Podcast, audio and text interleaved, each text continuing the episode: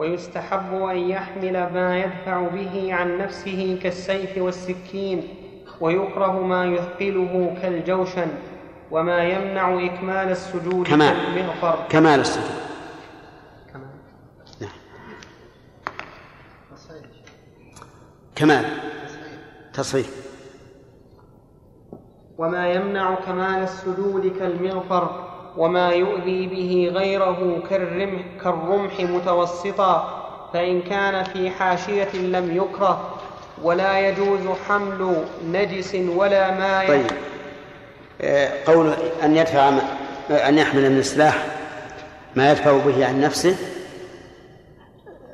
بشرط أن لا يؤذي غيره وأن لا يخل بصلاته وأن لا يشق عليه. لكن إذا قدر أنه في ضرورة إلى حمل الثقيل فهل يحمله؟ نقول نعم يحمله ويتصبر على المشقة وكذلك من إلى جانبه يتصبر على الأذى لأن المقام مقام دفاع فإذا كان القوم معهم رشاشات مثلا ونحن معنا رشاشات لكن قلنا لا تحمله أن تصلي احمل السيف وال والسكين وما أشبه ذلك صار في هذا خطر على المسلمين. فالصواب أنه يحمل من السلاح ما يدفع به عن نفسه بحسب بحسب الحاجة والضرورة. نعم. ولا يجوز حمل نجس ولا ما يخل بركن الصلاة إلا أن يخاف وقوع السهام والحجارة ونحوها به فيجوز للضرورة.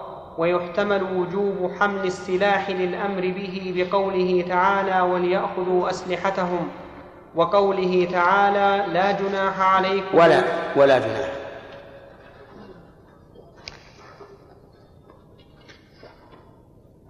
وقوله تعالى ولا جناح عليكم إن كان بكم أذى من مطر أو كنتم مرضى أن تضعوا أسلحتكم فيدل على الجناح عند عدم ذلك. صار ما ظنناه هو الواقع بالنسبة للمؤلف أنه يرى وجوب حمل السلاح وهذا هو الصحيح. وأما حمل السلاح النجس فيجوز عند الضرورة ومع عدم الضرورة لا يجوز لأنه لا يجوز للمصلي أن يحمل شيئا نجسا وهو يصلي. فإن قال قائل كيف تقولون هذا وقد ثبت أن النبي صلى الله عليه وسلم حمل أمامة بنت ابنته زينب وأبوها أبو العاص بن ربيع مع أنه ليس هناك ضرورة. قلنا إن النجاسة في معدنها طاهرة فالبول والعذرة في البطن إيش؟ طاهر. ولا يكون نجسا حتى ينفصل. نعم خالد. يقول المؤلف ويكره ما يدخله كالجوشن وما يمنع كمال السجود كالوتر هل يحق بذلك العقاب؟ العقاب لا. يمنع كمال السجود ما يمنع كمال السجود جزاك الله خير. من يقول؟ هل أحد يرى أهل العقل ما يسجدون؟ اللي ينزلوا حذر نعم. لكن اللي ينزلوا حذر هذا ما يمنع كمال السجود إلا أنه يستلزم أن يحول بينه وبين الأرض ما كان متصلا به وهو مكروه عند العلماء. يعني إيش؟ إذا كان يترتب عليه مكروه ما هو؟ العقال إذا كان أنت تريد منا أن نقول لكل واحد قابلناه لابسا عقاله نقول فعلت مكروها. لا ما يصير لبس العقال لا بأس به. من حيث الحكم الشرعي واسكت لا يقول لك بعض الناس إنه سنة. الحمد لله رب العالمين. وصلى الله وسلم وبارك على عبده ورسوله نبينا محمد وعلى آله وصحبه أجمعين. أما بعد فقد قال الإمام الموفق أبو محمد رحمه الله تعالى في كتاب الكافي في باب صلاة الخوف فصل الضرب الثاني الخوف الشديد مثل التحام الحرب والقتال ومصيرهم إلى المطاردة. فلهم أن يصلوا كيفما أمكنهم رجالا وركبانا يومئون بالركوع والسجود على قدر الطاقة ويتقدمون ويتأخرون ويضربون ويطعنون ولا يؤخرون الصلاة عن وقتها وصلاتهم صحيحة. وإن هرب, وإن هرب هربا مباحا من عدو أو سيل أو سبع أو نار لا يمكنه التخلص إلا بالهرب. أو كان أسيرا يخاف الكفار إن صلى أو مختفيا في موضع يخاف أن يظهر عليه أن يظهر عليه. صلى كيفما أمكنه قائما أو قاعدا أو مستلقيا إلى القبلة وغيرها بالإيماء. في السفر والحضر فإن أمن في صلاته أتمها صلاة آمن. وإن ابتدأها, وإن ابتدأها آمنا فعرض له الخوف أتمها صلاة خائف لأنه يبني على صلاة صحيحة فجاز كبناء صلاة المرض على صلاة الصحة. نعم. هذا هذا الضرب الثاني من صلاة الخوف. إذا كان الخوف شديدا لا يمكن معه الصلاة. على الوجوه السابقة فإنه على حالين. الحال الأولى أن تكون العقول ذاهلة ولا يتمكن الإنسان أن يستحضر شيئا من صلاته. لا قليلة ولا لا ولا كثيرة. ففي هذه الحال إن كانت الصلاة تجمع إلى ما بعدها وجب الجمع. إذا كانت تجمع لما بعدها ويزول هذا الخوف قبل دخول وقت الثانية فإنه فإنها تجمع لما بعدها وجوبا. وإن كانت لا تجمع لما بعدها فلهم أن يؤخروها عن وقتها. وعلى هذا يحمل ما ورد عن بعض الصحابة بعض القواد أنهم أخروا صلاة الفجر حتى طلعت الشمس. وذلك لأن الإنسان في هذه الحال لا يستحضر قراءة ولا ركوعا ولا سجودا لأن قلبه طائر طائر قلبه هوى فيؤخر حتى تنتهي هذه الأزمة. وأما إذا كان يمكن يمكن أن يستحضر لكن لا يمكن أن يركع ويسجد ويقف للصلاة. فهذا يصلي كما قال المؤلف على حسب حاله. كارا وفارا مستقبل القبلة أو مستدبر القبلة على حسب حاله.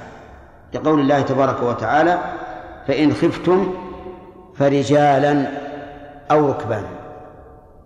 إن خفتم فرجالا أو ركبانا ومعلوم أن الراجل الذي أن الراجل الخائف سوف يقوم بما يؤمنه على أي حال كان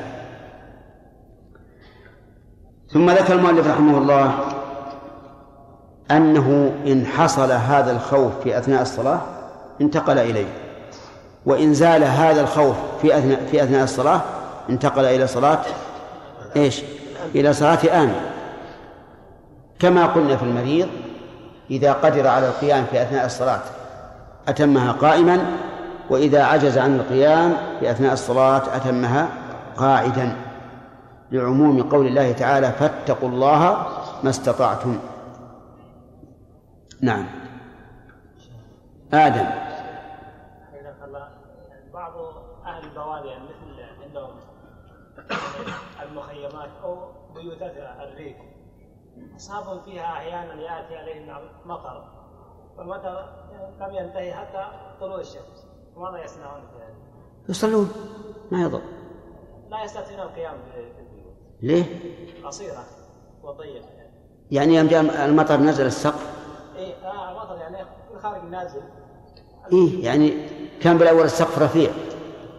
يمكن أن يصلي قائما فلما جاء المطر بإذن الله نزل. لا أصلا أصلا قصيرة. طيب أصلا قصير إيه. يعني وكان بالأول يصلون خارج البيوت. كانوا يصلون خارج البيوت. هؤلاء يصلون قعودا إذا لم يتمكنوا ولو على شكل راكب لأن العلماء قالوا لو تمكن من القيام ولو على شكل راكب فليفعل. ولا أظنها تكون أقصر من من من من مستوى الراكب أقصد مستوى الراكب نعم. يعني يدخل واحد كذا زرد. يعني هم أصحاب يعني أحيانا. هم يسيرون وينزلون في مكانه وما يبنون بيوت يعني. على كل حال هذه اتقوا الله ما استطعتم. هذه الآية قاعدة كبيرة في الإسلام؟ خذ بها. نعم أحمد. بارك الله فيكم. إذا استطاع الإنسان في الحرب أن يصلي مع حضور القلب لكنه لا يستطيع الطهارة الوضوء. نعم يصلي. يصلي و- إن أمكن تيمم تيمم وإن لم يمكن صلى بغير بغير طهارة ولا يؤخر عن وقته نعم. يخير بين ان يصلي أو أو يؤخر. أي لا يمكن لا. إلا ما كانت مجموعة فالأولى أن يؤخر. نعم. الأولى أن يؤخر إذا كان المقصود الطهارة. أما إذا كان لا يستطيع أن يأتي بالركوع والسجود وغير ذلك فكما قلت لكم إذا كانت تجمع لما بعدها يجب أن يجمع. نعم. يا شيخ إذا صلى الإنسان في الحرب واتصل عليه هل يتكلم اثناء الصلاة بالضرورة؟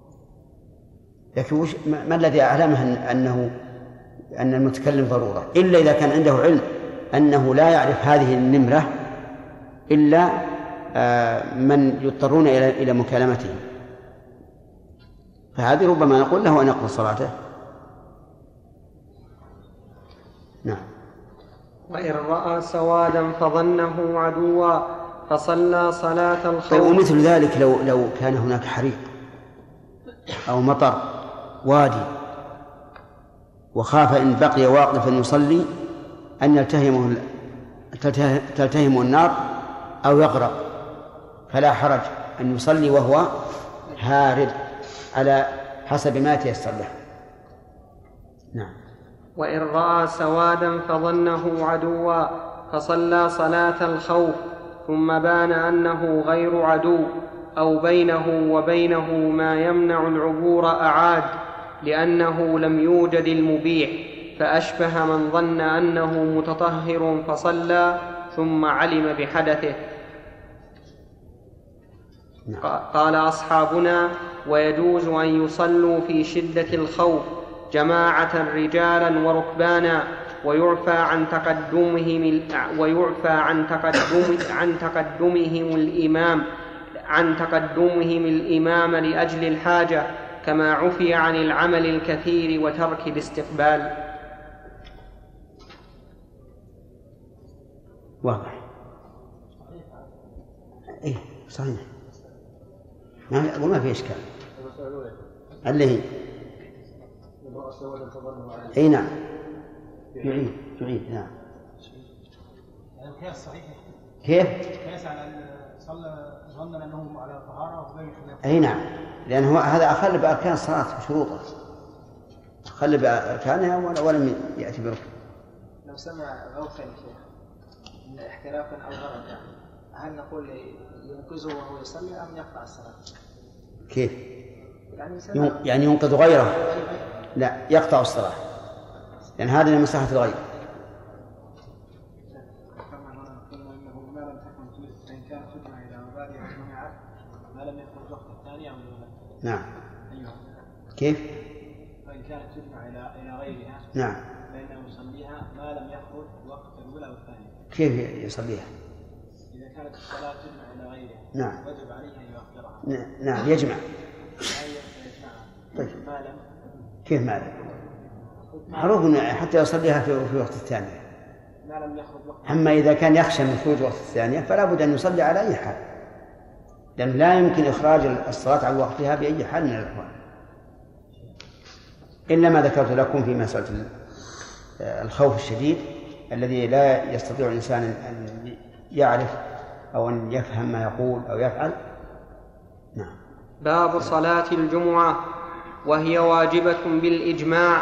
وروى ابن ماجه وروى ابن ماجه عن جابر قال خطبنا رسول الله صلى الله عليه وسلم فقال واعلموا أن الله قد افترض عليكم الجمعة في يومي هذا في شهري هذا في عامي هذا من تركها في حياتي أو بعدي وله إمام عادل. أو بعد موتي. أو بعد موتي. نعم.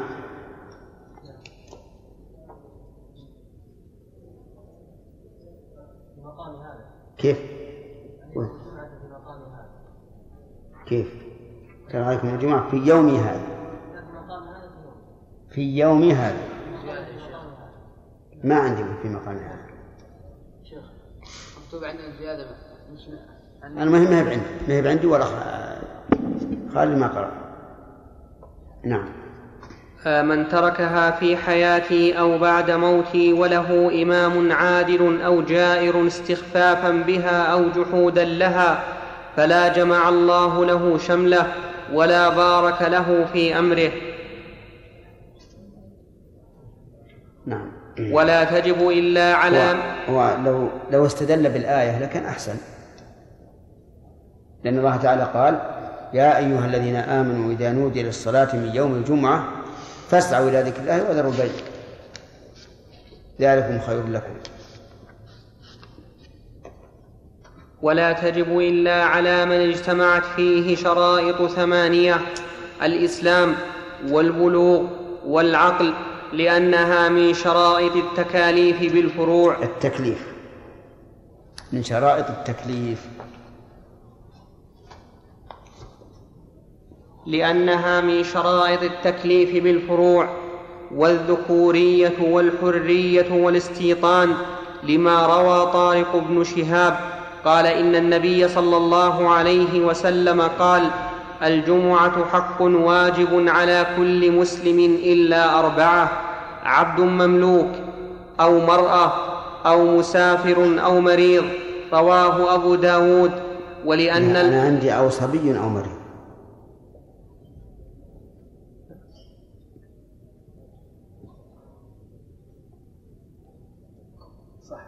إيه؟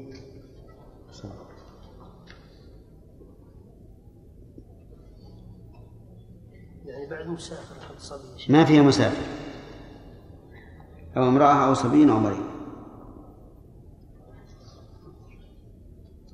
رواه أبو داود ولأن المرأة ليست من أهل الجماعات وكان النبي صلى الله عليه وسلم بعرفة يوم جمعة فلم يصل جمعة. وفي العبد رواية أخرى أنها تجب عليه لأنها فرض عين من الصلوات. فوجبت عليه كالظهر والأول والأولى اولى ولأن العبد مملوك المنفعة محبوس على سيده أشبه المحبوس بدين. السابع انتفاء الأعذار المسقطة للجماعة. طيب نشوف الشروط الآن. الإسلام والبلوغ والعقل لا إشكال فيه والذكورية أيضا لا إشكال فيه لأن المرأة ليست من ذوات الجماعة. الحرية يقول من أسقطها عن عبد إن النبي صلى الله عليه وعلى آله وسلم قال إلا أربعة عبد مملوك. وذهب بعض أهل العلم وهي رواية عن أحمد أنها تجب عليه لأنها فرض عين فهي مقدمة على حق السيد. وفصل بعضهم في هذا. وقال إنما أسقطت عن المملوك من أجل انشغاله بحق سيده. فإذا أذن له في ذلك وجبت عليه لأنه من المؤمنين. وقد قال الله تعالى يا أيها الذين آمنوا إذا نودي للصلاة من يوم الجمعة فاسعوا إلى ذكر الله. وأما المسافر فدليله ما ذكره المؤلف رحمه الله. أن النبي صلى الله عليه وسلم كان يصادفه أو تصادفه الجمعة في السفر ولم يكن يصليها. حتى في يوم عرفة صادف يوم الجمعة ولم يصليها بل صلى الظهر. وهذا دليل واضح. ولكن لو كان المسافر في مكان تقام فيه الجمعة فهل تجب عليه؟ أو لا؟ نعم الصحيح أنها تجب سواء نوى إقامة أربعة أيام أو أكثر أو أقل. لعموم قوله تعالى يا أيها الذين آمنوا إذا نودي للصلاة من يوم الجمعة فاسعوا إلى ذكر الله وذروا البيع. وهو من الذين آمنوا. ولهذا لو قيل للمسافر هل أنت من الذين آمنوا؟ فسيقول إيش؟ يقول نعم. نقول طيب ما الذي أخرجك من هذا العموم؟ صل. اسعوا إلى ذكر الله وذروا البيع إلا إذا خاف فوات رفقة أو تأخرا في سفره أو ما أشبه ذلك مما يتطلبه السفر فهنا يكون معذورا. معذورا بسبب نعم بسبب سفره. لا لا لفوات الأهلية. طيب الاستيطان. الاستيطان ضده على المشهور من المذهب شيئان الشيء الأول السفر والشيء الثاني الإقامة.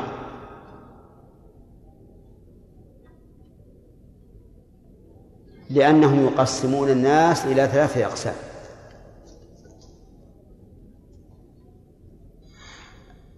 مستوطن ومقيم ومسافر. فالذي عليه الجمعة هو المستوطن والمسافر لا جمعة عليه والمقيم إن أقيمت بمستوطنين لزمته وإلا فلا وهو الذي يسمونه تجب عليه بغيره بغيره. لكن شيخ الإسلام ابن تيمية رحمه الله يقول إن تقسيم الناس إلى هذه الأقسام الثلاثة بدعة. والناس إما مستوطنون أو مسافرون. ولا وليس هناك شيء ثالث. ويظهر هذا بالمثال من نوى إقامة أكثر من أربعة أيام دون الاستيطان فهو على المذهب مقيم. وليس مستوطنا ولا مسافرا ولهذا لا تنعقد به الجمعة ولا يكون إماما فيها ولا خطيبا فيها. وأما على كلام الشيخ رحمه الله فيقول هذا الذي نوى إقامة أكثر من أربعة أيام دون الإقامة المطلقة هذا ليس ليس مقيما بل هو مسافر. ثم إذا كان في بلد تقام فيه الجمعة وحضر أهل البلد وأقاموه إماما لهم فلا بأس بذلك. وهذا هو الذي عليه العمل الآن سواء في في الطلاب المسافرين أو فيما إذا قدم إنسان إلى بلد وهو من من المشايخ الكبار مثلا أحيانا يقول صل بنا الجمعة فيصلي بهم الجمعة. فلو جاءنا أحد المشايخ مثلا من مكة أو من المدينة وقلنا صل بنا الجمعة فصلى بنا الجمعة فصلاتنا باطلة على المذهب لأنه غير غير مستوطن. حتى وإن أراد أن يبقى عندنا أسبوعا أو شهرا فإنه لا يصح أن يصلي بين الجمعة لأنه ليس بمستوطن. وعلى هذا فنقول المقيم الذي أقام في بلد وليس في هذا البلد مستوطنون لا تلزمه الجمعة لأنه مسافر. ولا تلزمه الجمعة إذا لم يكن معه مستوطنون على المذهب فإن وجد معه مستوطنون فإنه تلزمه بغيره. نعم. كيف؟ انتهى الوقت. حديث ها؟ حديث وش عندك نعم ما في إلا واحد. الحمد لله رب العالمين وصلى الله وسلم وبارك على عبده ورسوله نبينا محمد وعلى آله وصحبه أجمعين. قال الإمام الموفق أبو محمد رحمه الله تعالى في باب صلاة الجمعة من كتاب الكافي السابع انتفاء الأعذار المسبقة للجماعة. الثامن أن يكون مقيما بمكان الجمعة أو قريبا منه. هذا بسم الله السابع انتفاء الأعذار. هذه عند العلماء آه، ليست بجيدة لأن انتفاء الأعذار معناه انتفاء الموانع ويفرقون بين الشرط وبين المانع. ولهذا اختلفوا في باب الزكاة. هل الصوم شرط لوجوب الزكاة أو عدمه مانع؟ وذكروا في هذا قولين للعلماء كما بحثها صاحب الفروع رحمه الله.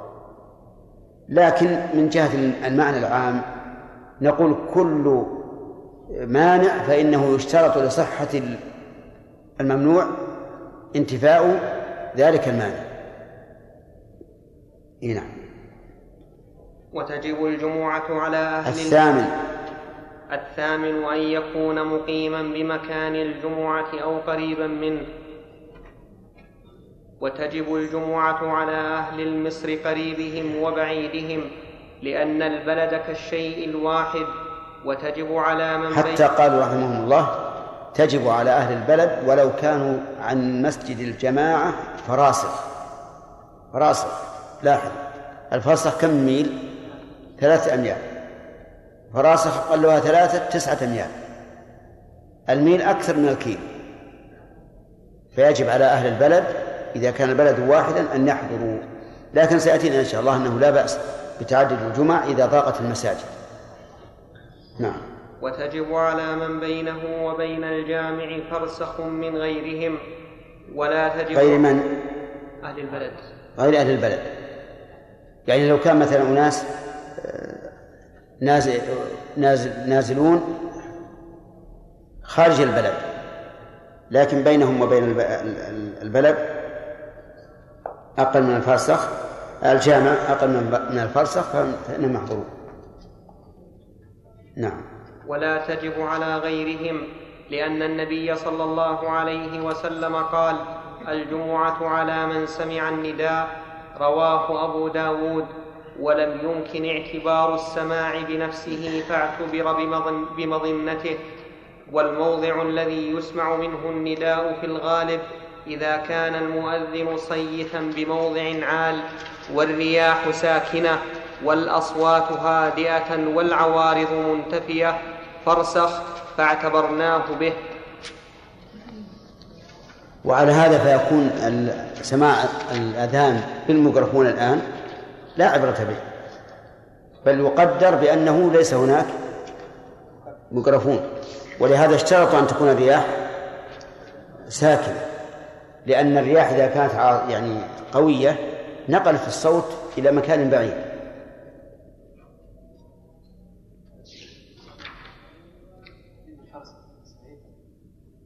هذا مثل ما قال يقول لأن الرسول علقه بسماع النداء والغالب أنه يسمع النداء من فرسخ فأقل. نعم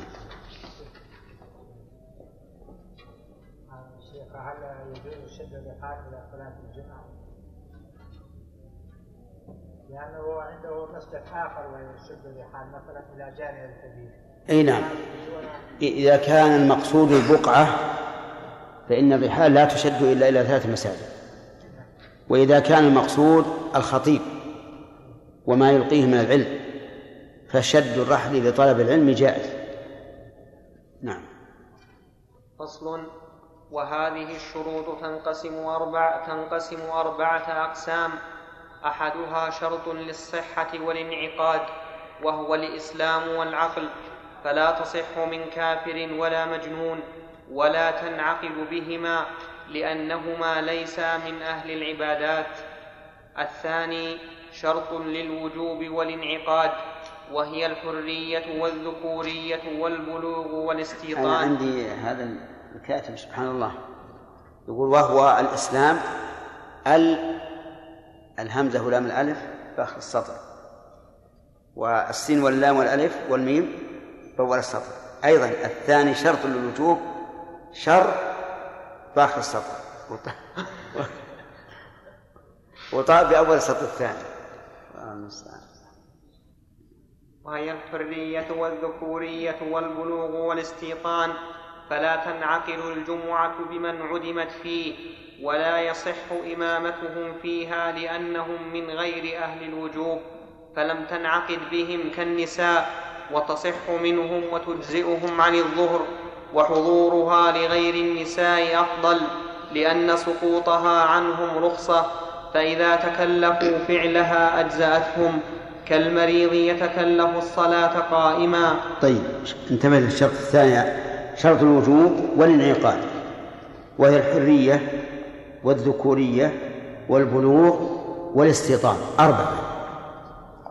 الحرية ضدها الرق فالرقيق لا تجب عليه ولا تصح منه. الثاني الذكورية ضدها الأنوثة فالمرأة لا تصح لا تجب عليها ولا تصح منها. الثالث البلوغ فلا فالصغير لا تجب عليه ولا تصح منه لكن تجزئه كلهم تجزئه. الاستيطان فغير المستوطن لا تصح منه ولا تجب عليه. لكن لو حضروا أجزأته نعم شرف فوجد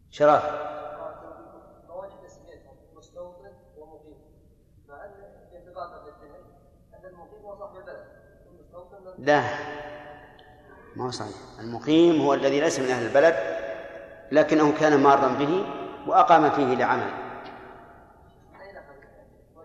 ما أخذوا الشيخ الإسلام يقول ما في فرق.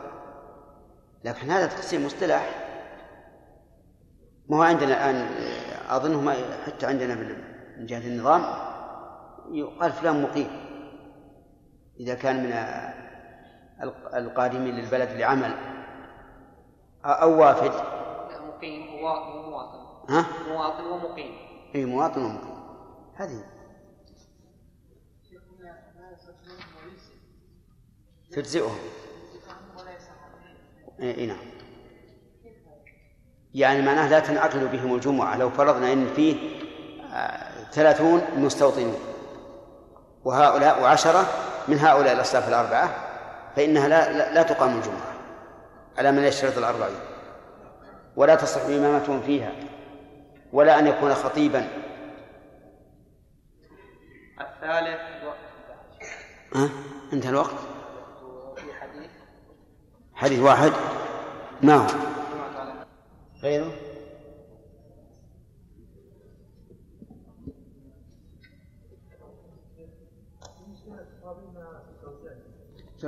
وصلى الله وسلم وبارك على عبده ورسوله نبينا محمد وعلى آله وصحبه أجمعين.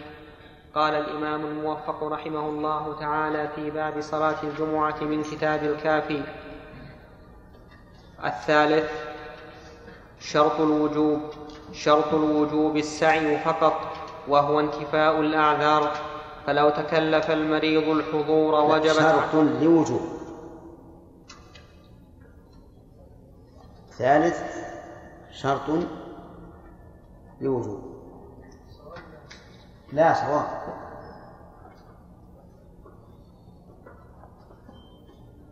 الثالث شرط لوجوب السعي فقط. وهو انتفاء الأعذار فلو تكلف المريض الحضور وجبت عليه وانعقدت به لأن سقوطها كان لدفع المشقة فإذا حضر زالت المشقة فوجبت عليه وانعقدت به كالصحيح.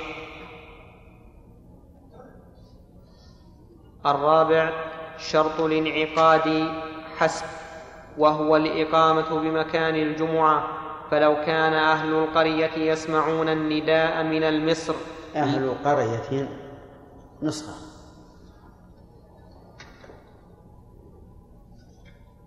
نسأل الله أن يرد ضالتك يا أكمل.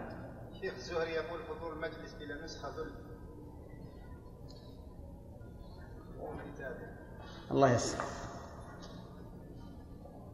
يمكن تشتري نظيرها وتصدق بها على اللي أخذها. إلا أنه يخشى من هذا أنه يبدأ كل يوم يأخذ كتاب واحد. اللهم إنما نحن نناشد من هي عنده أن يتقي الله عز وجل. نعم. يقال يا شيخ قول الله عز وجل عسى ربي أن يهديني سواء السبيل مجربة ونافعة في المضيعات. عجيب. هي نافعة في- في البر إذا ضعت قولها بإخلاص ويفتح الله عليك.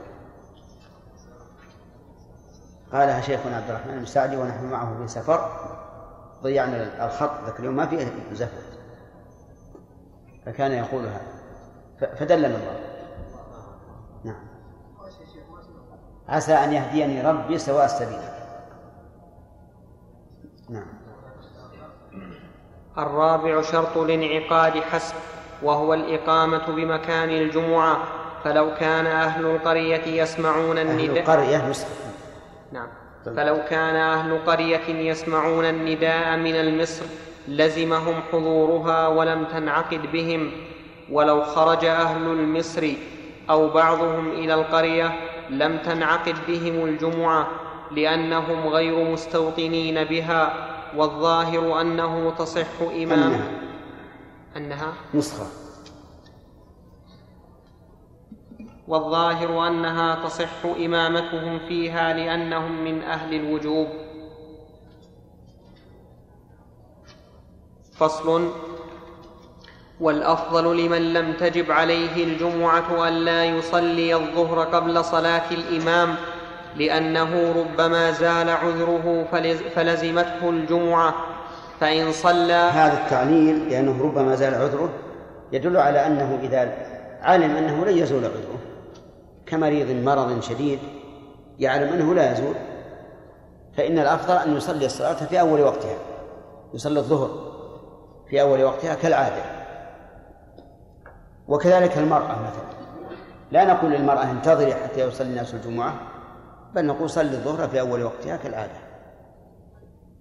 نعم. فإن صلى فقال أبو بكر لا تصح صلاته لذلك والصحيح أنها تصح. لأنه صلى فرضه فلا يبطل بالاحتمال. تبطل نسخة. فلا تبطل. لأنه صلى فرضه فلا تبطل بالاحتمال. كالمتيمم فإن زال عذره فقياس المذهب لا تلزمه الجمعة لأنه أدى فرض الوقت فأشبه, فأشبه المعضوب. إذا ح- فأشبه المعضوب إذا حج عن نفسه ثم برئ. إذا حج إذا حج عن نفسه ثم برئ. يا الظاهر أنا عندي مثلكم إذا حج يعني ما في إلا ألف واحدة. ولعلها إذا أحج عن نفسه. يعني أقام من يحج عنه. يكتب لعله أحج.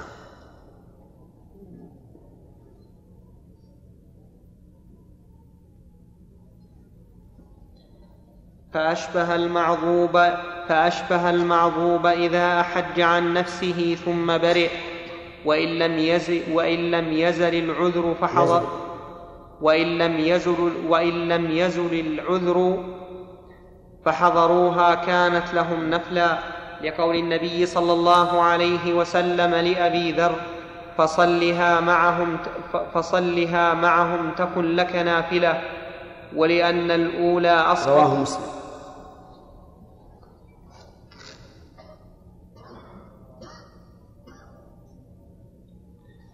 ولأن الأولى أسقطت الفرض فأما من تجب عليه الجمعة إذا صلى الظهر قبل صلاة الإمام لم تصح لأنه ما خوطب بالظهر فإن فاتته الجمعة أعادها ظهرا لأنه خوطب بها حينئذ.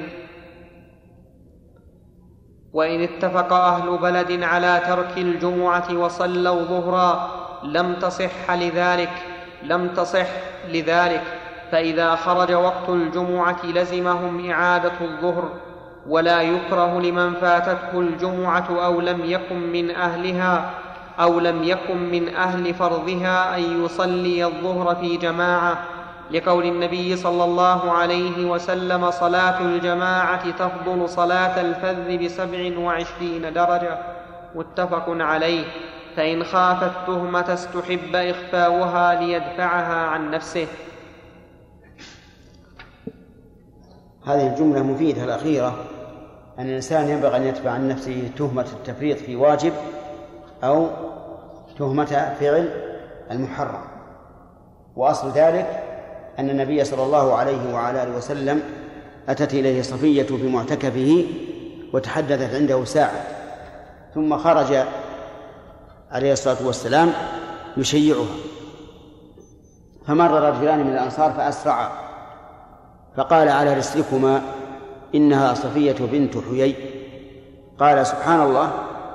فقال عليه الصلاة والسلام إن الشيطان يجري من آدم مجرى الدم وإني خشيت أن يقذف في قلوبكما شيئا أو قال شرا.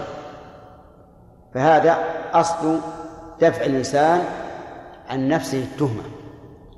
وهناك أيضا تعليل وهو أن نفسك أمانة. فكما أنك تدافع عن عرض أخيك فلتدافع عن عرض نفسك. أما كون الإنسان لا يبالي فهذا لا ينبغي. لكن إذا وقعت بينه وبين شخص ما ما يوجب أن يحمل عليه فهنا يأتي دور العفو. يأتي دور العفو. وهذا ليس من من هذا الباب الذي نحن فيه.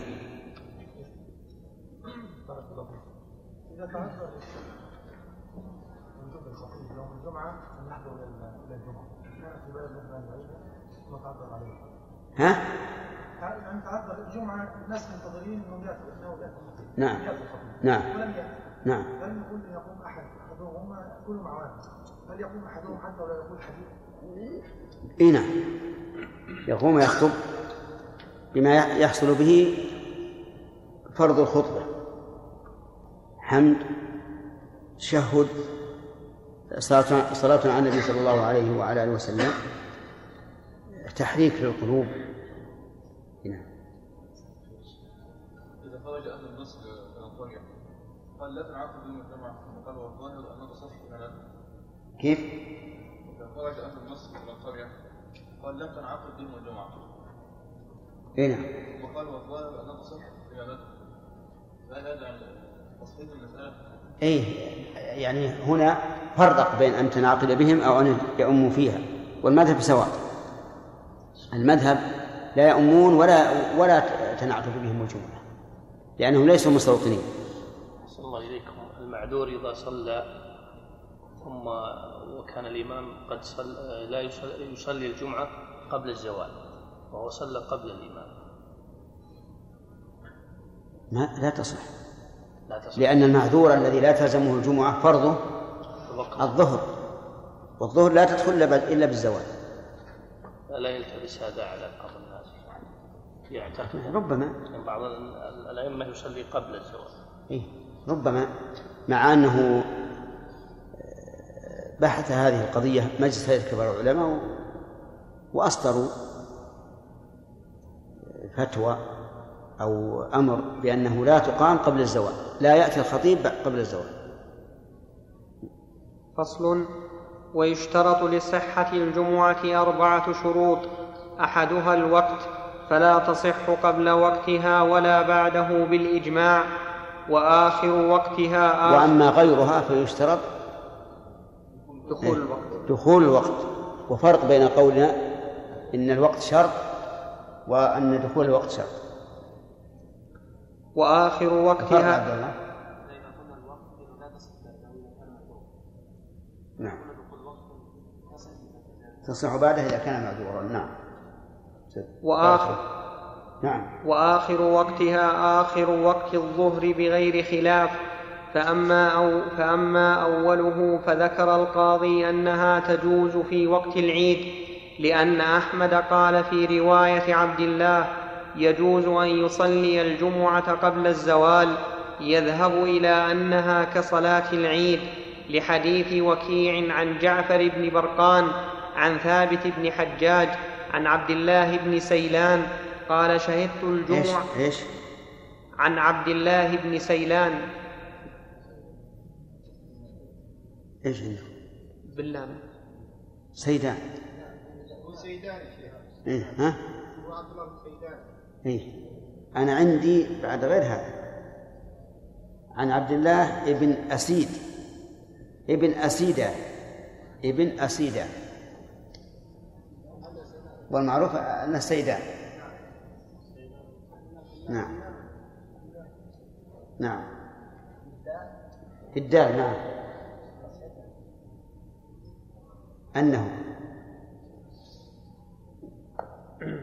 عن عبد الله بن سيدان قال شهدت الجمعة مع أبي بكر فكانت صلاته وخطبته قبل انتصاف النهار وشهدتها مع عمر بن الخطاب فكانت صلاته وخطبته إلى أن أقول قد انتصف النهار ثم صليتها مع عثمان بن عفان رضوان, رضوان الله عليهم أجمعين. فكانت خطبته وصلاته إلى أن أقول قد زال النهار فما رأيت أحدا عاب ذلك ولا أنكره وهذا نقل للإجماع. وعن جابر قال كان رسول الله صلى الله عليه وسلم يصلي الجمعة فنذهب إلى جمالنا فنريحها حين تزول الشمس. رواه مسلم. ولأنها صلاة عيد فأشبهت صلاة العيدين. قال الخرقي وتجوز في الساعة. وقال, وقال الخرقي وقال الخرقي وتجوز في الساعة السادسة. يجوز فعلها. يجوز. يجوز فعلها. ما بهو؟ يجوز فعلها. وقال الخرقي يجوز فعلها في الساعة السادسة وفي نسخة الخامسة. فمفهومه أنه لا يجوز قبل ذلك. أنها, أنها لا تجوز. فمفهومه أنها لا تجوز قبل ذلك لأن ما رويناه تختص به والأفضل فعلها عند زوال الشمس صيفا وشتاء لا يقدمها إلى موضع الخلاف ولا يؤخرها فيشق على الناس لما روى سلمة بن الأكوع قال كنا نجمع مع النبي صلى الله عليه وسلم إذا زالت الشمس ثم نرجع ثم نرجع نتتبع الفيء متفق عليه فإن خرج الوقت وهم فيها فقال أحمد من أدرك التشهد أتمها جمعة فظاهره أنه يعتبر الوقت في جميعها إلا السلام لأن الوقت شرط فيعتبر في جميعها كالوضوء. وقال الخرقي إن دخل وقت العصر وقد صلوا ركعة أجزأتهم جمعة لأنه شرط يختص بالجمعة فلا يعتبر في الركعة الثانية كالجماعة في حق المسبوق. وإن أدرك أقل من ذلك فهل يتمها ظهرا أو يستأنف على وجهين بناء على المسبوق بناء على المسبوق بأكثر من ركعة.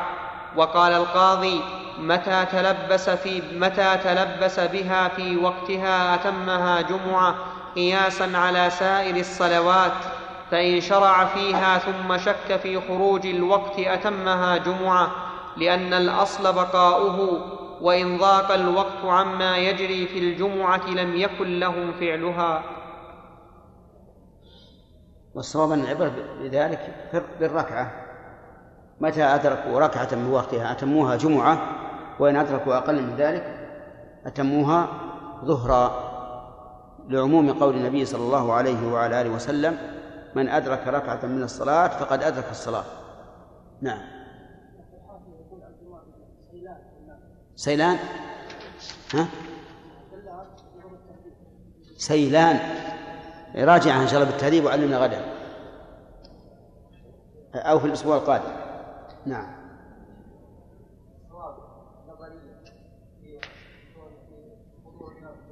ها؟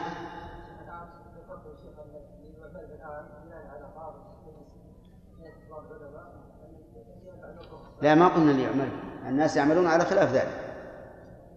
في الناس من رتب إنه يأتي الساعة 12 شتاء وصيفا قبل الزوال أو بعد الزوال. ومن الناس من يأتي قبل الزوال بنص ساعة أو أكثر أو أقل ما الراجح أنه لا يأتي قبل الزوال لأن الأئمة الثلاثة كلهم يقولون لا تصح قبل الزوال. نعم؟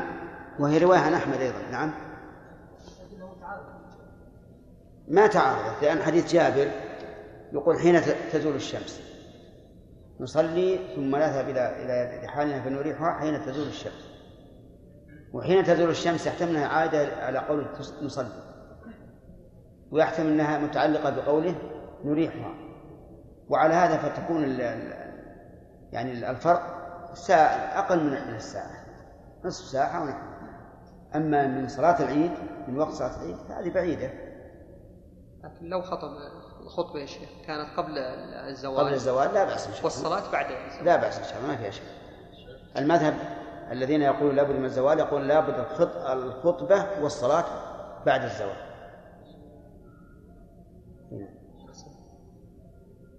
نعم الطلاب اللي في يصعب عليهم الزواج لأن تكون يدرسونها هذا ما يستطيعون إلا قبل الزواج كثير ولا قليل؟ هذه حالة المهم كثير ولا قليل؟ كثير لا قصدي يعني يتفرغون قبل الزوال بكثير ولا بقليل؟ ساعة عشرة ما المهم في الظاهر مثل الساعة لا تضر إن شاء الله ها؟ انتهى؟ طيب أعطوا الأخ هذا اللي في اسمك ها؟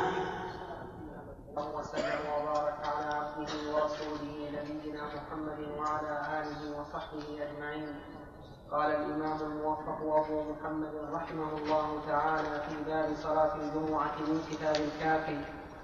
الشرط الثاني أن يكون في قرية مبنية بما جرت العادة ببناء القرى به من حجر أو طين أو لبن أو قصب مجتمعة البناء بما جرت به العادة في القرية الواحدة يسكنها أربعون من أهل الجمعة سكنى إقامة. لا يضعنون عنها صيفا ولا شتاء. فأما أهل الخيام وبيوت الشعر فلا جمعة لهم لأن ذلك لا ينصب للاستيطان. ولذلك كانت قبائل العرب حول المدينة فلم يأمرهم النبي صلى الله فلم عليه فلم ولذلك كانت قبائل العرب حول المدينة فلم يأمرهم الن... فلم يأمرهم. فلم يأمرهم النبي صلى الله عليه وسلم بجمعة وإن كانت قرية يسكن فيها بعض بعض يسكن فيها بعض السنة دون بعض أو متفرقة تفرقا لم تجر به عادة لم تصح فيها الجمعة. فإن اجتمعت هذه بسم الله الرحمن الرحيم. هذا الشرط الثالث. الثاني أن تكون في قرية مبنية بما جرت العادة ببنائه. ببناء القرى. ببناء القرى به. ببناء القرى به.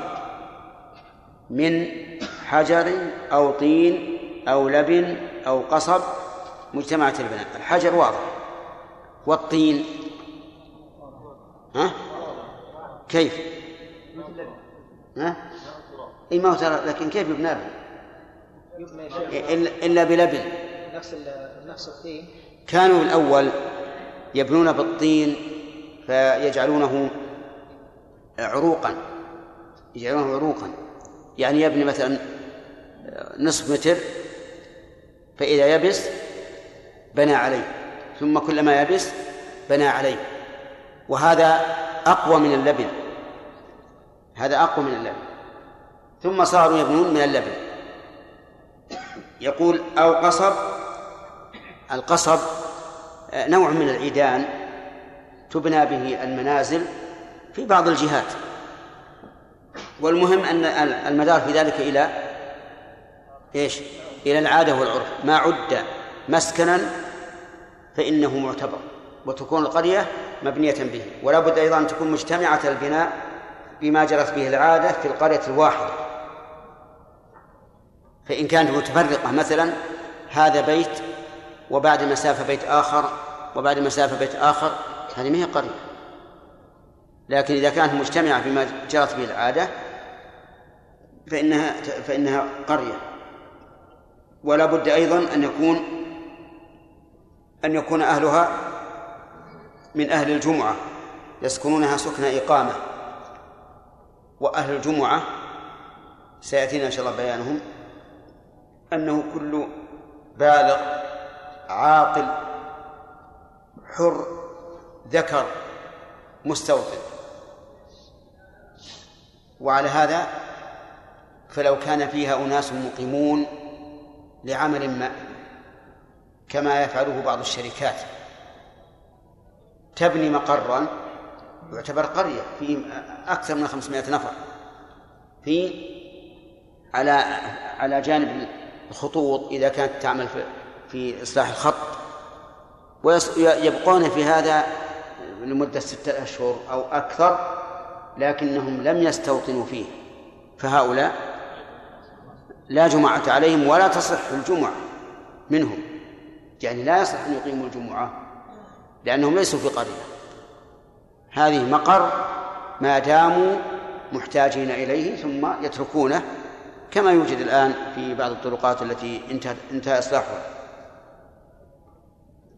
ثم استدل المؤلف لذلك نعم. قال فأما أهل الخيام وبيوت الشعر فلا جمعة لهم لأن ذلك لا ينصب للاستيطان. ثم استدل لذلك بأن القبائل قبائل العرب حول المدينة في خيامهم فلم يأمرهم النبي صلى الله عليه وعلى آله وسلم بالجمعة. نعم. بارك الله فيكم. في بعض المعسكرات خيام ينزل شيخ في الصحراء وينصب خيام أو كرفانات تسمى كرفانات كرمانات إيش هذه؟ كرفانات زي مثل الغرف مثل إيه، لكن من إيش؟ من خشب خشب أو حديد أو شيء. ويقول يا شيخ يعني هذه حق البترول بئر البترول يبقى سنوات إيش؟ بترول في الصحراء بخرج البترول. يكون في عمال كثير يا شيخ إيه. 200 ما ما تقام فيهم الجمعة هؤلاء. حتى لو 10 20 سنة نعم حتى يستوطنوا إذا كان أهل القرية كلهم يسكنون في دولة في إيش؟ دولة يعني يحفرون الأرض و... ويسكنون. يعني عندنا الأرض خلية اي بعض الناس يعني يطلع الطراحين والسقف من من منين؟ من, من الأرض يعني منها فيه. أي دولة أهل الأرض اي اي نعم. إذا كان كل قرية كذا وهذا ليس من اللبن ولا من الطين ولا من لا هذا من طين. ما ما ما سلفوا لا، حفروا حفروا بارك الله فيك. حفروا. ما يسمى في الحديث أن الرجل الذي النبي الذي لدغته أو قرصته نملة أمر أن تحرق قرية النمل. والنمل وين تسكن؟ فسماها قرية. وهذا كذلك هذه ما هي قرية نمل هذه قرية بشر. إي نعم. لكن يسمونها الديدب. دودب. نعم إحنا نحن نسميها دباب. إي نعم يقول الشيخ لو كان اناس الان يعملون في مكان وكان قريب منهم البلده وقال فيها الجمعه ولكن يعني بحسب العمل لا ينصرفون في وقت الجمعه هل لهم ان يصلوا في مقارهم؟ لا لا يصل الجمعة. لكنهم إذا كان بينهم وبين مكان إقامة الجمعة آه، أكثر من فرسخ فلا, فلا جمعة عليهم.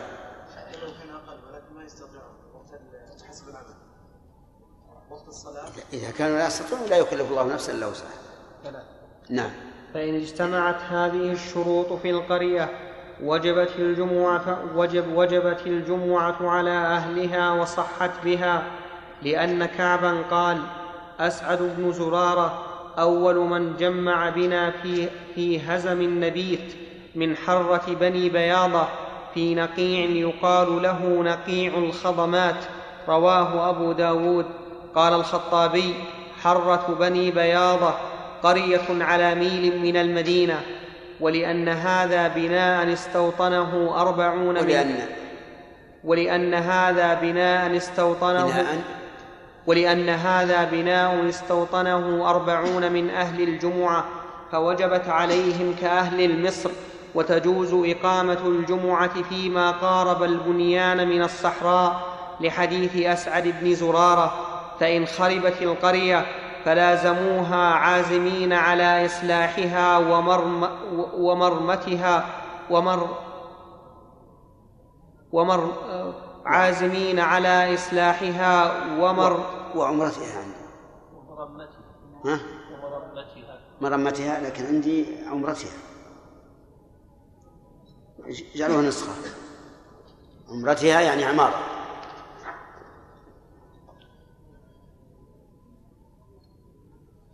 فلازموها عازمين على إصلاحها وعمر وعمرتها فحكمها باق وإن عزموا على النقلة عنها زال الاستيطان. الشرط الثالث اجتماع أربعين ممن تنعقد بهم ممن تنعقد بهم الجمعة وعنه تنعقد بثلاثة لأنهم جمع تنعقد بهم الجماعة وعنه بخمسين. والمذهب الأول لأن جابرا قال مضت السنة أن في كل أربعين فما فوقها جمعة فينصرف إلى سنة النبي صلى الله عليه وسلم فإن انفضوا فلم يبق مع فإن انفضوا فلم يبق معه إلا أقل من أربعين لم يتمها جمعة لأنه شرط فاعتبر في جميع الصلاة كالطهارة وهل يستأنف ظهرا أو, أو وهل يستأنف ظهرا أو يبني على صلاته على وجهين بناء على المسبوق وقياس المذهب أنهم إن انفضوا بعد صلاة ركعة أتمها جمعة لأنها شرط تختص الجمعة فلم يعتبر فلم يعتبر الركوع في أكثر من ركعة كالجماعة فيها.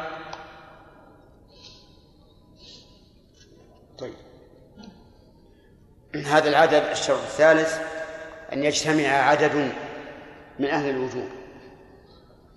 واختلف العلماء في ذلك العدد. فمنهم من قال أربعون ومنهم من قال خمسون ومنهم من قال اثنا عشر رجلا ومنهم من قال ثلاثة وشذ شذوذا بالغا من قال اثنان. وأرجح الأقوال في ذلك الثلاثة. إذا وجد في القرية ثلاثة مستوطنون وجبت إقامة الجمعة. لأن لأن النبي صلى الله عليه وسلم قال ما من ثلاثة في قرية لا تقام فيهم الجمعة أو قال الجماعة إلا استحوذ عليهم الشيطان. ولأنه داخل في عموم قوله تعالى يا أيها الذين آمنوا إذا نودي للصلاة من يوم الجمعة فاسعوا إلى ذكر الله وذروا البيع. وهذا يحصل بثلاثة مؤذن وإمام وساع أو ومأمور بالسعي. فالصحيح أنها تنعقد بثلاثة. و ولكن لو وجد العدد المطلوب في أول الصلاة ثم انصرف قبل تمامها فقيل إنهم يصلونها ظهرا. وهل يتمون على ما ما صلوا أو يستأنفون. على قولين. وهل إذا إذا أتى إذا أتوا بركعة تامة يتمونها جمعة أو يتمونها ظهرا سواء استأنفوا أم لم يستأنفوا على أقوال كما سمعتم. والصحيح أنهم إن صلوا ركعة وشرعوا في الثانية أتموها جمعة. يعني لو فرضنا أنهم أربعون رجلا فدخلوا في الصلاة وهم أربعون. ولما قاموا إلى الركعة الثانية عبد الله بن عوض ذهب منهم عشرة وبقي كم يا عبد الله؟ أي ما ندري كم كان وإن كانوا عشرين؟ والذي ذكرته أنا؟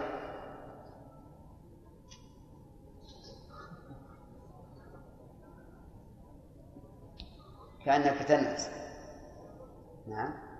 لا نأتي لك بماء نرش به وجهك ولا؟ ها؟ إن شاء الله. طيب.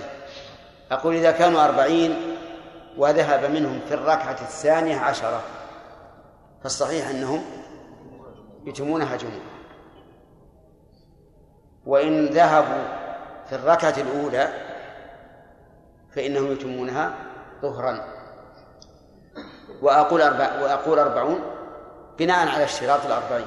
ولكن القول الراجح أنهم أي أن الشرط أن يكونوا ثلاثة إمام ومؤذن ومأمور بالسعي نعم. بطرفي صلى الله عليكم شيخ نقل ابن حزم رحمه الله عليه الاجماع على أن الجماعة تقام باثنين. على أن الجماعة؟ تقام باثنين. نعم. لماذا لا نقول في صلاة الجمعة؟ كما كما سمعت. الآية تدل على أنه لابد من ثلاثة وكذلك الحديث. ما من ثلاثة في قرية لا تقام فيهم الجمعة. ربما من باب حتى النبي صلى الله عليه وسلم على الجمعة. والشيء. كيف؟ أقول ربما من باب حتى النبي صلى الله عليه وسلم على من لا لكن أقل ما يمكن من العدد في قوله إذا نودي للصلاة من يوم الجمعة فاسعوا إلى ذكر الله كم شيخ. لا ما أحتاج.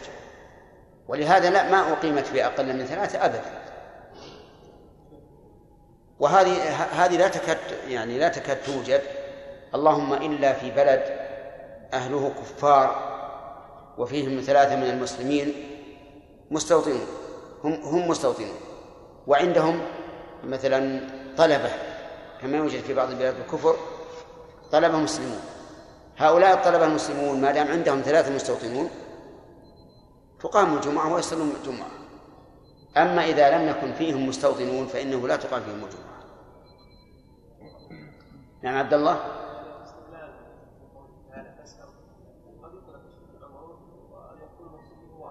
أي نعم. وهو كذلك. هو الأولى أننا نقول إنه يطلق على الواحد ما صح قولنا إنها تنعقد بثلاثة. ها؟ من الثاني؟ عندنا منادي وعندنا إمام منادى له وعندنا منادى وهو الذي قيل له اسعوا إلى ذكر الله. ما يتصور أقل من ثلاثة. نعم معسكرات التدريب يكون يعني تدريب ها؟ معسكرات التدريب نعم. يكون قريبا من القرى ويكون من يعني من قوانينها لأنه الناس ما تخرج أن إيش؟ يعني يكون المعسكر مغلق. نعم. فلا يخرج منه شر طيب. هل نقول أنهم يحضرون الجمعة في هذه الحالة. لا لا. يصلون الظهر يقول يصلون ظهرا مثل المسجونين الذين في السجن في نفس المدن لا يقيمون الجمعة. لأن هذا معذور. نعم. ثلاثة. فصل ولا يختلف المذهب أن المسبوق إذا أدرك مع الإمام الركوع في الثانية أنه يتمها الصواب, جمعة. الصواب اللي عندي. إذا أدرك الركوع مع الإمام في الثانية عندكم تأخير تقديم؟ اي نعم. تقديم وتأخير عندي. الصواب اللي عندي. فصل ولا يختلف المذهب أن المسبوق إذا أدرك الركوع مع الإمام في الثانية أنه يتمها جمعة فإن أدرك أقل من ذلك لم يتمها جمعة. و... وين أدرك. وإن أدرك. نعم بالواو. وإن أدرك أقل من ذلك لم يتمها جمعة. لما روى أبو هريرة عن النبي صلى الله عليه وسلم أنه قال من أدرك ركعة من الصلاة مع الإمام فقد أدرك الصلاة متفق عليه وفي لفظ فليضف إليها أخرى فأما من أدرك أقل هذا قيد يا حجاج يخرج لأن فيه مع الإمام زيادة يحتاج إلى تحقيقها. نعم. فأما من أدرك أقل من ذلك فقال الخرقي يبني على ظهر إذا كان قد دخل بنية الظهر وظاهر هذا أنه إن نوى جمعة لزم لزمه الاستئناف لأنهما صلاتان لا تتأدى إحداهما بنية الأخرى فلم يجز فلم يجز بناؤها عليها كالظهر والعصر. وقال أبو إسحاق بن شاقلاء وقال أبو إسحاق بن شاقلاء ينوي جمعة لئلا يخالف بنيته نية الإمام. لئلا؟ لئلا يخالف بنيته نية الإمام. أنا عندي نيته. حطوها نصفا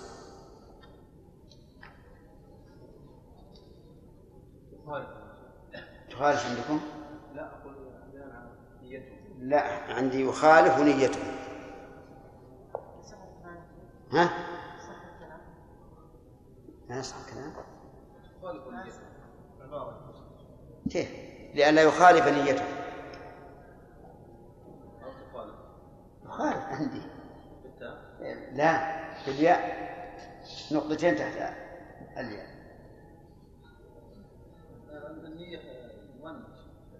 طيب هو حقيقي ولا لا؟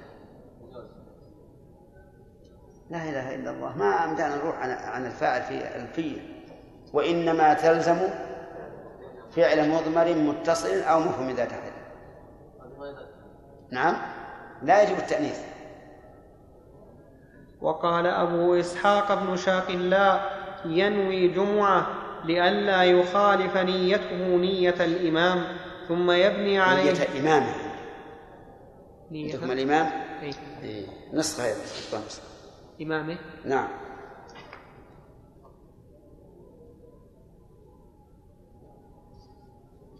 ينوي جمعة لئلا يخالف نيته نية إمامه ثم يبني عليها ظهرا لأنهما فرض وقت واحد ردت إحداهما من أربع إلى ركعتين فجاز أن يبني عليها الأربع كالتامة مع المقصورة.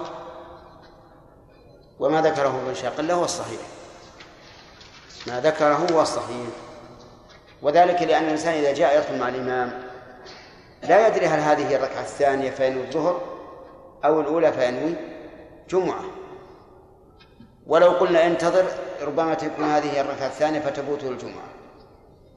ولهذا كان القول الراجح لا شك قول ابن شاقل رحمه الله أنه يدخل بنية الجمعة ثم إذا تبين أنه لم يدرك الركعة الثانية أتمها ظهرا.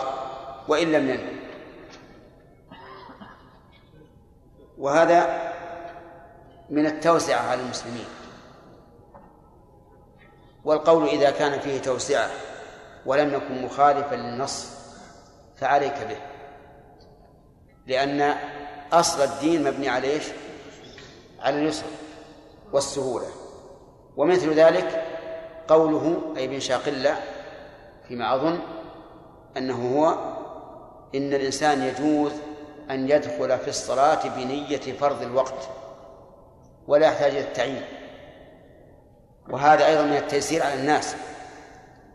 كثير من الناس مثلا يأتي والإمام راكع في صلاة الظهر ثم يسرع ليدرك الركعة ويغيب عن ذهنه أن هذه هي الظهر لكن لا يغيب عن ذهنه أن هذه هي فرض الوقت.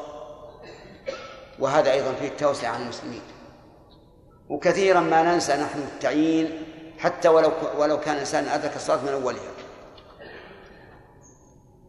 فإذا دخلت بنية أن هذه فرض الوقت كفى. لأنه إن كان هو الظهر فإنه يلزم من نيتك فرض الوقت أن تكون الظهر. نعم.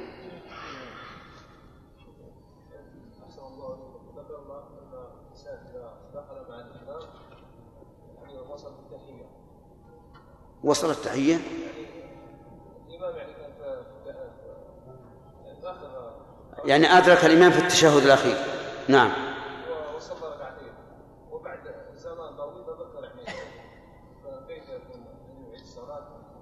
يعني رجل أدرك مع الإمام في الجمعة التشهد الأخير. ثم بعد ذلك علم أنه لا بد أن يتم أربعا. نقول يتم يستأنف الصلاة. أقول يستأنف الصلاة يعيدها أربعا يعيدها أربعا إلا إذا كان مسافرا. إذا كان مسافرا فإن فرضه إيش؟ فإن فرضه ركعتان.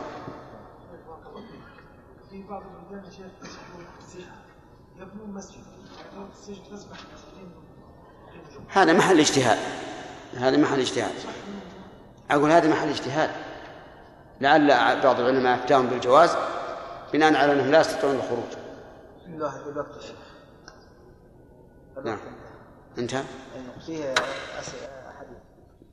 وذكر عبد الرحمن بن سليمان العثيمين في تحقيقه كتاب المقصد الأرشد في ذكر أصحاب الإمام أحمد لبرهان الدين إبراهيم بن محمد بن مفلح أن شاقلا شاقلا ممدود وقد تخفف الهمزة فيقصر. يعني يقال شاقلا بالمد وشاقلا بدون مد. بارك الله خذ بسم الله الرحمن الرحيم. الحمد لله رب العالمين والصلاة والسلام على نبينا محمد وعلى آله وصحبه أجمعين. أما بعد فقد قال الإمام الموفق أبو محمد رحمه الله تعالى في كتاب الكافي في باب صلاة جملة معترضة. سيارة. سم بالله قال الإمام الموفق أبو محمد رحمه الله تعالى في باب صلاة الجمعة من كتاب الكافي فصل من أحرم مع الإمام ثم زحم عن السجود فأمكنه السجود على ظهر إنسان أو قدمه لزمه لما روي عن عمر أنه قال نسخة. واللي بيرويه بحقه إن شاء الله. لما روي عن ابن عمر أنه قال إذا اشتد الزحام فليسجد على ظهر أخيه أو قدمه. رواه الطيالسي. ولأنه أبو داود. رواه أبو داود الطيالسي. عندك؟ لا. عندي الطيالسي فقط. حتى أبو داود. الطيالسي واحد.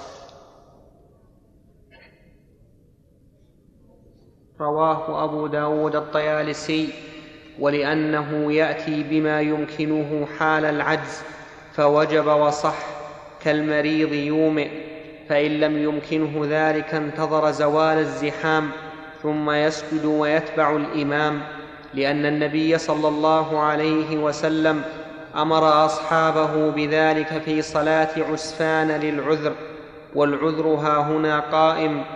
وكذلك إن تعذر عليه السجود لعذر من مرض أو نوم أو سهو فإن خاف فوات الركوع. هذه مسألة مهمة جدا وتقع كثيرا في أيام الزحام في المسجد الحرام والمسجد النبوي.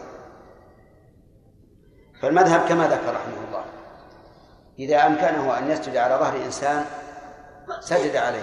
أو على قدمه قدم الإنسان سجد عليه. ولا يخفى أن هذا فيه شيء من النظر.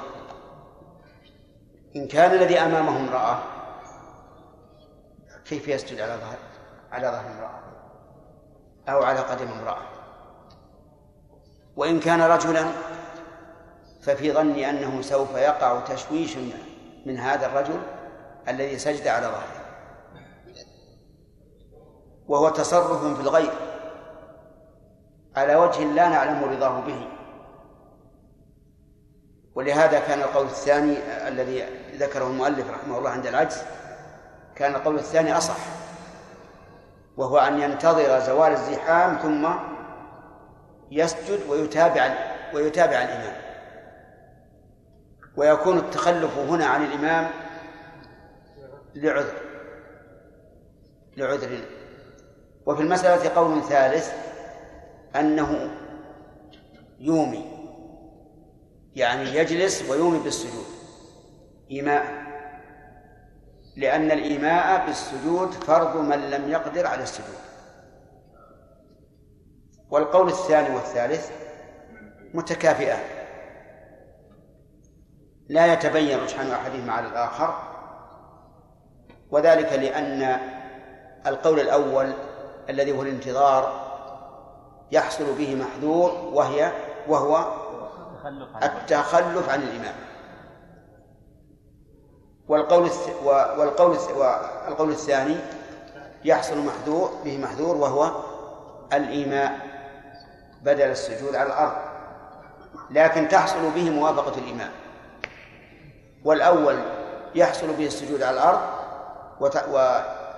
وت... وتتخلف عنه موافقة بل متابعة الإمام. فهما عندي متقابلان متكافئان. إذا عمل بأيهما شاء فأرجو أن لا يكون عليه بأس. أما القول الذي قدمه المؤلف رحمه الله فإنه قول ضعيف. وما ورد من الآثار فهو اجتهاد ما فيه نص يجب المصير إليه. ثم إن الساجد على ظهر الإنسان في الواقع. حتى لو سجد على ظهر الإنسان هل هيئته هيئة الساجد؟ نعم. لا. لأنه يجلس على مفترشا ثم يسجد على ظهره.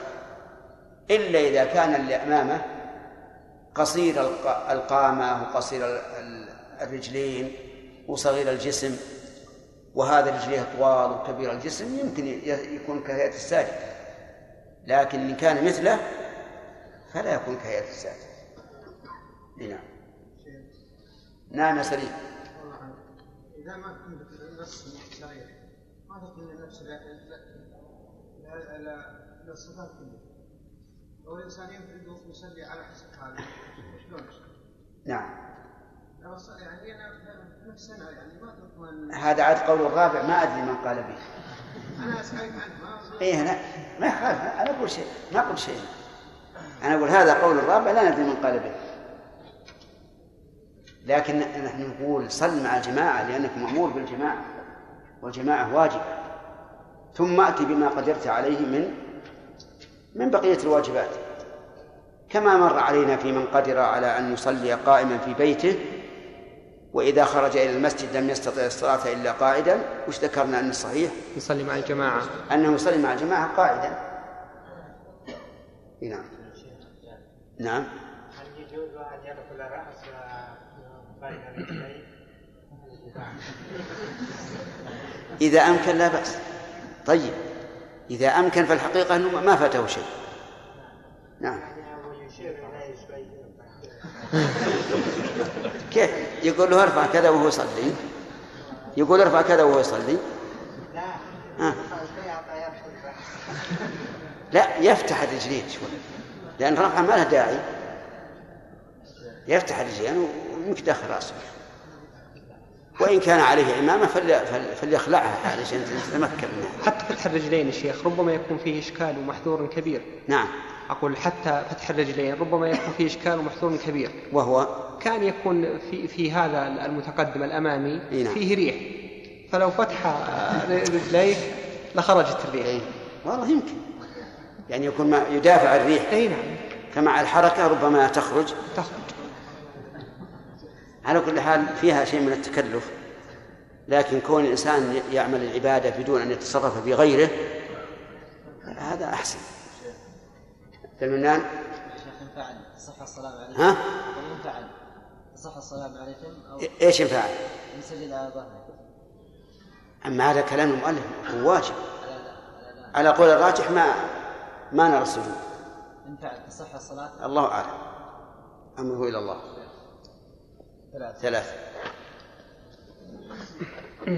فإن خاف فوات الركوع مع إمامه لزمه متابعته وترك السجود لقول النبي صلى الله عليه وسلم فإذا ركع فاركعوا ولأنه مأموم خاف فوات الركعة فلز فلزمه متابعة إمامه كالمسبوق فيركع مع, إمام فيركع مع إمامه وتبطل الأولى وتصير الثانية أولاه. فإن سجد وترك متابعة إمامه بطلت صلاته. إن علم تحريم ذلك لأنه ترك الواجب عمدا. وإن لم يعلم تحريمه لم تبطل صلاته ولم يعتد بسجوده لأنه أتى به في موضع الركوع جهلا فهو كالساهي وقال أبو الخطاب يعتد بسجوده ويتم ركعته الأولى فإن أدرك الركوع أيضا صحت له ركعتان وإن فاته الركوع فاتته الثانية وحدها فيقضيها بعد سلام إمامه وتصح جمعته وتصح جمعته. قال ويسجد للسهو. وقال القاضي هو كمن لم يسجد. فإن أدرك الركوع صحت له الثانية وحدها. وإن فاته الركوع وأدرك معه السجدتين سجدهما للركعة الأولى وصحت له ركعة ويقضي ركعة. وتمت جمعته لإدراكه ركعة. وإن فاتته السجدتان أو إحداهما قضى ذلك بعد سلام إمامه فتصح له ركعة. وكذا لو ترك سجدتي الأولى خوفا من فوات ركوع الثانية فركع معه وزحم عن سجدتي الثانية فأمكنه السجود في التشهد سجد. وإن لم يمكنه سجد بعد سلام الإمام وصحت له ركعة ومثلها وصحت له ركعة. ومثلها لو كان مسبوقا بالأولى وزحم عن سجود الثانية وهل يكون مدركا للجمعة في كل وهل يكون مدركا للجمعة في كل موضع لم يتم له ركعة إلا بعد سلام إمامه على روايتين؟ إحداهما يكون مدركا لها لأنه قد يحرم بالصلاة مع الإمام أشبه ما لو ركع وسجد معه والثانية لا جمعة له لأنه لم يدرك مع إمامه ركعة فأشبه المسبوق بركوع الثانية. وعلى هذه الرواية هل يستأنف أو يتمها ظهرا على وجهين؟ وإن أحرم, وإن أحرم مع الإمام فزحم وأخرج من الصف فصلى فذا لم تصح صلاته. وإن صلى ركعة وأخرج في الثانية فأتمها وحده ففيه روايتان. إحداهما يتمها جمعة لأنه أدرك مع إمامه ركعة فأشبه المسبوق والثانية يعيد لأنه فذ في ركعة كاملة. الصحيح في هذه في هذه المسائل أنه يسجد إذا قام إمامه إذا وزال الزحام ثم يقوم للثانية ويركع ولو بعد أن رفع إمامه من الركوع. وذلك لأن تخلفه عنه إنما كان لعذر. فإذا كان لعذر فإنه يعتد يعتد بالركعة الثانية وبالركعة الأولى. وأما أن يقال إنه إذا خاف أن يفوته ركوع ركوع الثانية ترك السجدتين ثم ألغى الركعة الأولى فهذا فيه نظر. لأن التخلف عن الإمام لعذر كالمتابعة. وهذا هو الذي يطمئن إليه القلب. وهو أسهل من هذه الصور التي ذكرها المؤلف رحمه الله. فيقال متى زال الزحام فاسجد السجدتين اللتين فاتتا ثم قم للركعة الثانية متابعا للإمام. فإن أدركت الركوع فذاك وإن لم تدرك فلا حرج. اركع ثم اتبع إمامك. نعم. أشكل علي في الدرس الماضي؟ وأنتم تفتون أن النقل المعين نية معينة للمعين الصلاة باطلة. نعم. والبارحة يا شيخ أحسن الله عليكم أفتيتم بقول أبو إسحاق. نعم. وهنا نيتان الآن في نية واحدة. أي نعم. نعم. لأن هذا لأن الظهر بدل عن الجمعة. فك... فكأنهما من جنس واحد ولكنه مثل الشخص ينوي الآن صلاة الظهر وفي أثناء تذكر لم يصلي يعني مثلا العصر أو شيء. لا نوى العصر وتذكر لم لم يصلي الظهر. نعم. هاتان من جن... من غير جنس. الظهر بدل عن الجمعة. فإذا نواها بعد سلام الإمام لم لم يكن بعيدا لأنها بدل عنها. لكن ظهر وعصر متباينات. نعم؟ نعم لأن الآن شرع شرع في في الصلاة على أنها جمعة. ما فاتته الصلاة دخل مع الإمام لكنه لم يدرك ما تدرك به الجمعة. نعم. شيخ بارك الله فيكم. لو علم من قرينة الحال مسألة السجود على الظهر أو على القدم. لو علم من قرينة الحال أن هذا المسجود عليه يرضى بهذا. ما يصح. وكما قلت لكم إنه لا يمكن أن يسجد على هيئة السجود أبدا. نعم. يعني لو كان يا شيخ كل الناس كذا. أنا أسجد على اللي أمامي والإمام يسجد على اللي أمامي أبدا. والقول الراجح ما ذكرناه. شيخ قلنا أن الذي دخل في التشهد في صلاة الجمعة وصلى ركعتين. في الدرس السابق نعم. الذي دخل مع الإمام في صلاة الجمعة نعم. في التشهد وأتم ركعتين. بناء على صلاة الجمعة. نعم. قلنا إن كان مسافرا نعم. ونوى الظهر. ونوى الظهر. ونوى الظهر. ولا نواها جمعه ما قلنا ما يصح. إذا- لم يدرك جمعة فهو ما تصح الجمعة. إذا إذا لم يدرك ركعة لم تصح الجمعة. نعم ولكن هو ادرك التشهد الأخير فلم يقرأ الجمعة. طيب. آه، قلنا فنوى أنها وأنها ظهر. هو جاهل هو يظن أن الجمعة تدرك بالتشهد. بالتشهد. طيب. وص- وصلى ركعتين جمعة. نعم. يعيدها يعيدها ظهرا مقصورا ظهرا مقصورة نعم. ولو كان مسافرا؟ ولو كان مسافرا. لأن الجمعة فاتت الآن. فلا يمكن أن ينويها بعد فواتها. ولا نقول هذا فرض الوقت وصلى لا لا. لأنه ما أدركه. الجمعة لابد أن يدرك الجماعة فيها. من شرطها الجماعة. وإنه وقت صلى يصلي ركعتين لأنه مسافر. نعم. فإن أدرك مع الإمام ركعة فقام ليقضي. فصل. عندنا فصل.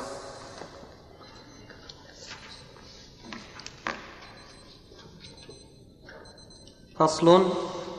فإن أدرك مع الإمام ركعة فقام ليقضي.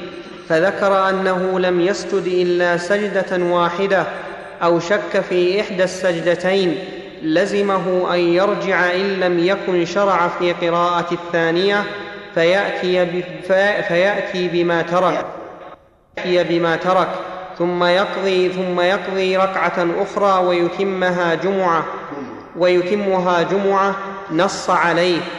وإن ذكر بعد شروعه في قراءة الثانية بطلت الأولى وصارت الثانية أولى ويتمه ويتمها جمعة على المنصوص وفيه وجه آخر أنه لا تحصل له الجمعة لأنه لم يدرك مع الإمام ركعة كاملة وهكذا لو قضى الثانية ثم علم أنه نسي سجدة لا يدري من أيهما تركها أو شك في ذلك فإنه يجعلها من الأولى وتصير الثانية أولى. فأما إن شك في إدراك الركوع مع الإمام لم يعتد له بالركعة التي مع الإمام وتصير ظهرا قولا واحدا.